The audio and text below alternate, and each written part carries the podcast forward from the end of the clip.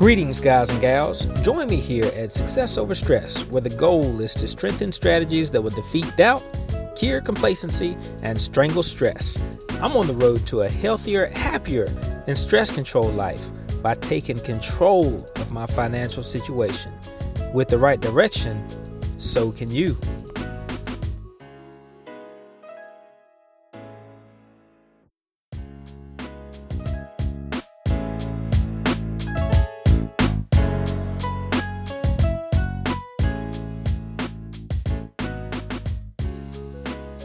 Okay, okay, okay. March the 6th. Coming to you today. We're going to talk about taxes. This is Eric, leading you through this journey, success over stress. And the topic of today is the 1099 and earned child income. So I'll make it simple, but I will start off with the disclaimer that I am not a tax preparer. I am not your tax preparer. I am not a tax professional. And, uh, well, you can just consider this to be a blog. Okay? So the question is why pay taxes? Well, um, the government, the Constitution has a position on this. The United States Constitution, Article 1, Section 8, Clause 1 states The Congress shall have the power to lay and collect taxes, duties, imposts, and excises to pay the debts and provide for the common defense and general welfare of the United States. End quote. Also, the 16th Amendment to the Constitution, ratified on February 3, 1913, states The Congress shall have the power to lay and collect taxes on income from whatever source derived without apportionment among the several states. Ah. End quote. Okay. Well, so here's another quote for you uh, from the Yale Book of Quotation. Mm-mm-mm. The Yale Book of Quotations. And they quote, "Tis impossible to be sure of anything but death and taxes." That's from Christopher Bullock in The Cobbler of Preston in 1716. Cobbler? Cobbler? Ah, I don't know. We're going to do this in one take. I'm not going to get too wrapped up on anything because this is success over stress. This is not being this is not being stressed over everything else. Being stressed trying to get success. Nah, we'll leave it there. Okay, so simply put, uh I, I got I got this information from several different sources, nolo.com, efile.com. Um, but the first one I want to talk about is the 1099, which is uh, simply a record that an entity or person other than your employer gave or paid you money. The payer fills out that 1099 form and sends copies to you, if you're the recipient, and to the IRS. There are several kinds of 1099 forms. Um, I mean, there's a lot of 1099 forms. There's the 1099A, 1099B, 1099C, 1099 CAP, 1099 DIV, which is for dividends and distributions. There's the G, there's the 1099 INT, which is for interest. Uh, some of you guys may get that. 1099K, LS. There's there's a bunch of them. then there's also the NEC, and I think that one's fairly new for 2021. I don't know, but it's for non-employee compensation. Typically, what I've used in the past is the 1099 MISC, 1099 miscellaneous, um, and you put like if you have a uh, a contractor that does work for you, you put that information of how much you paid them on that 1099 miscellaneous. You supply that to the person who did the work for you as well as to the IRS, right?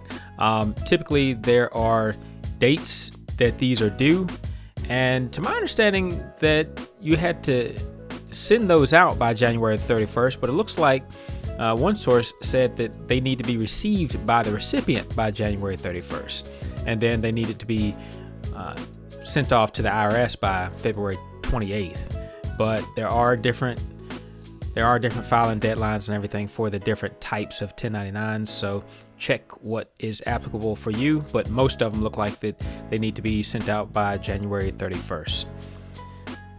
Okay, so typically, at least for the 1099 uh, non-employee compensation and 1099 miscellaneous, there's a there's a requirement that if you go above that $600 mark, that's when you need to start reporting that that income. That's when you need to submit a 1099 form. So if you pay somebody to paint your house and you pay them $599, then you don't need to submit a 1099 form. But if you pay them $600, then you do. Um, and to my understanding as well, businesses that are incorporated, you don't need to give them a 1099. Businesses that are, you know, that may be an LLC or maybe your handyman or something like that, if you go over the $600 limit, you will need to do a 1099. So, for instance, I had some some folks do some work last year. I had some handyman do some work, and they went over $600 amount. So, what I did was I had them complete a W9, which gets their name, their address, their tax identification, or social security number. And so, when it comes time for taxes, you have all the information information that you need to complete the 1099. All you have to do is add how much you paid them. All right. But I also had some HVAC contractors do some work, and I had a roofing company do work. But both the HVAC and the roofing company were um, they were incorporated, and so whatever tax structure that they're set up with, or whatever obligations they have to the IRS, made it so that I did not have to. Um, I did not have to submit them a 1099 form, which is awesome because I kind of forgot to get the W9 from them. But like I said, I, I, looked it up, made sure that they were incorporated. So we're all good to go there. But that just goes to show, and um, my buddy Larry Russell, he'll tell you that um, it, it, it is important and it's a good rule of thumb that before somebody starts work for you, or certainly before you pay them, that you have the W9 form that um, that helps make sure that you can appropriately file um, file your 1099 form to the IRS and to them because ultimately as running your business you're going to want to file that amount over $600 whatever you're going to want to file every amount really but you're going to want to find that file that amount as an expense and so in order to validate it as an expense it's got to go to somebody or to, or to some entity or structure to which you paid. So if you can't validate that you paid Joe the handyman because Joe the handyman really doesn't exist because you didn't get a W9 form and you have you know no way to corroborate that they even live at an address or you can't even find them or anything then you know you may end up getting stuck with that uh, that that uh, that tax penalty because that $600 that the IRS wants to tax that person or the the person who you paid, they're going to want to tax that amount over $600. And so if they can't tax the person who received the money, then they may come knock on your door, right? Okay. All right, so that's the 1099s. Let me see, let me see. I think that's all I wanted to say about the 1099s. While I was putting this together, actually, one of my buddies, Carlos, he, he sent me a message. And, and see, this is a good thing about networking and brainstorming and masterminding and being in a, a, a circle of like minded individuals because you'll constantly um, make each other better, make each other stronger. And actually, it's one of the things that uh, it's, it's a quote that he sent to me um, uh, and to uh, JJ the other day. Um, what, what did it say? Um, stone sharpen stone, right? Or something like that. But, you know, so essentially, to even though we can all be strong apart, we can be stronger, we can be more uh, useful or, valuable together. Um, but he sent me a message talking about the earned income that can be received by your children. Now, this is kind of deep, so I'm gonna just kind of barely hit on this, and I know I'm gonna get a lot of stuff wrong, but this should at least get your get the wheels of your brain spinning so that you can go and take it one step further and look up a little bit more information to make sure that you got what you need. Okay, so essentially we're talking about paying your children, right? So it's a, you have a little bit better benefit if you're paying them out of an LLC um, or a sole proprietorship. If you're pay- paying them out of a corporation, it looks like you have to file taxes and you have to withhold um, FICA, um, mm, um, income taxes, and Social Security, all that kind of stuff. Um, looks like you have to withhold that and pay that if you're paying them out of a corporation. But if you're paying them out of your sole proprietorship or your LLC, children under the age of 18 can receive up to the amount of the standard deduction for the year without paying taxes on it. Now, it, they do have to be, they do have to actually perform a duty. They have to get a reasonable wage for it. Uh, you need to keep track of what they're doing, all that kind of stuff. But beyond that, the monies that you pay them because they are your children, it's it's considered earned income for them, but you don't have to withhold um, you don't have to withhold taxes on it. And it looks like they don't have to as long as the amount of earned income that they now there's two kinds of income earned income and earned income. But if we're just talking about earned in, income here if the amount that they make is less than the standard deduction then ah, my, my tongue is getting tired. If the amount they make is less than the standard deduction then they don't have to file a um, a tax return. Now, you can have them file a tax return, particularly if they want to um, they want to contribute to a a Roth IRA. If they want to do that, then you should have them file a uh, a tax return because then there's some withholding. But otherwise, there's no withholding, so you don't need to file a tax return and you don't need to give them a W 2 or a 1099 or anything like that. They're considered your employee um, and it's earned income. But like I said, you know, that um, up to that amount, that 12, you know, 12,000, I think for the year 2020 is $12,400. They can receive up to that amount of income and you don't have to withhold any taxes from it they don't have to pay any taxes on it. And it's just kind of like floating out there. Now, the good thing about that is because you have to pay them that because that's a wage, now that's also an expense. And since that's an, an expense, you can deduct it as a part of your expenses. So now you can take a deduction on that much money, right? Like I said, as long as it's legitimate and it meets the requirements of earned income. Um, but I'll tell you, I mean, my daughter helps me put stamps on envelopes and uh, do all kinds of stuff around. So, and I've I've missed that. I missed that. So I tell you what, 2021, I'm on it. Right? We, we'll be keeping track of how often she helps, and and then we'll take the little wages that she makes we'll put it in an account for her or I'll write her a check or whatever. And then the money that we may end up doing in the spirit of her, whether it's taking a um, taking an ice cream run or, or going to the movies or something like that, she can pay for that out of her money.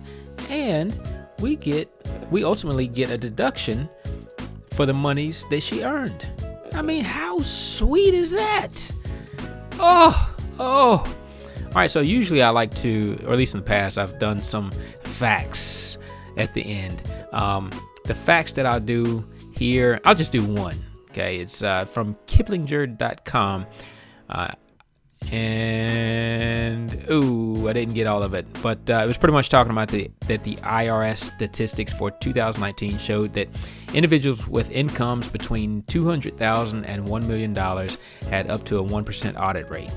Uh, so that was one in 100 people audited. I was trying to find the numbers for folks less than um, that you know make have lower incomes, but um, anyway, do your taxes do them right, but also, oh man, you know, what you don't know can hurt you, right?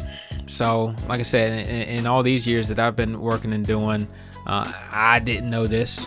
Um, so, it's yeah, it, it's important that you talk to people who do know stuff, and when you when you don't know stuff, look it up or ask somebody or align yourself with other folks who uh, have the means or who have already went through the process of of where you want to be or what you want to be.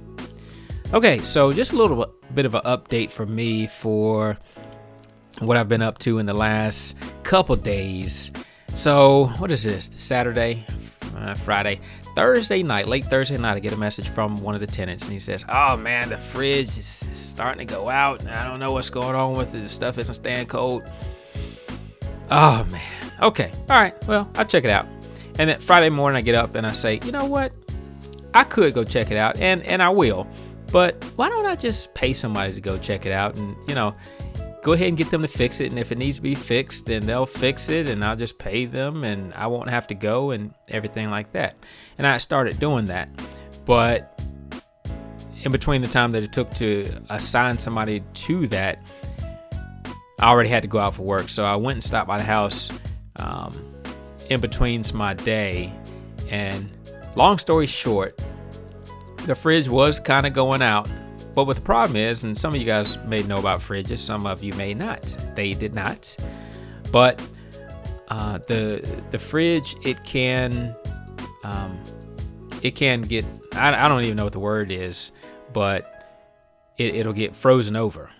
And so if all those coils and everything get frozen over, then it'll stop cooling. So that's what happened. So I pretty much had to have them take everything that was in the freezer that was in the coolest part at the time, put it in the refrigerator.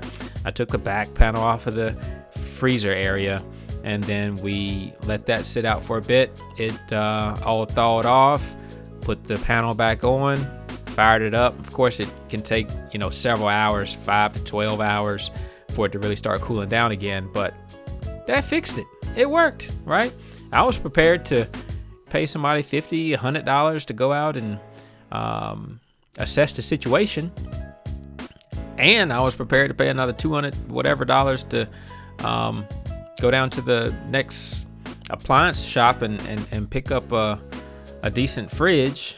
But it, you know, knowing a little bit can take you a long ways. So don't be afraid to learn something, guys. And then the uh, the other part about that is don't be afraid to spend some money either. But spend it in the right way, right? I mean, there, gosh, man, you can always spend money on dumb stuff. Um, there's nothing strategic about that, right? But if you're gonna spend your money, spend it on something that's gonna take you where you want to go. I don't care if you want, you may want to go to the mall. You know, you may want to spend money that way, and that's fine. That's not how I want to spend money. So spend money aligned with what makes you happy and don't get distracted by um, other paths out there. Like I say, do your homework, know who you are, what you want, and make a plan to get there. Guys, this has been great. This has been great. Oh man, you know what? These uh, these podcasts, you guys may not get a lot from it, but I promise you, I promise you, it allows me time to do homework. It allows me time to grow. And if you're not growing with me, that's cool. But I guarantee you that I'm growing through this whole process. So, anyway, this is Eric. I'm out. Peace.